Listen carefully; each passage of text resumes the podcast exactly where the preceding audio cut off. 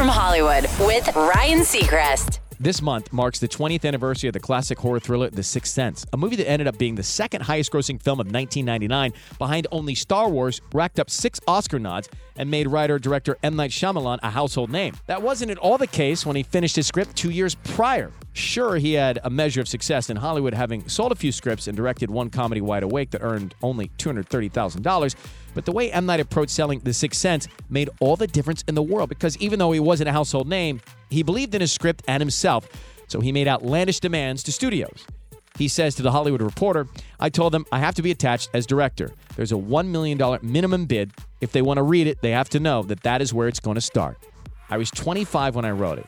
I felt sometimes when you're writing something that no one asked you to write, you have to decide its worth.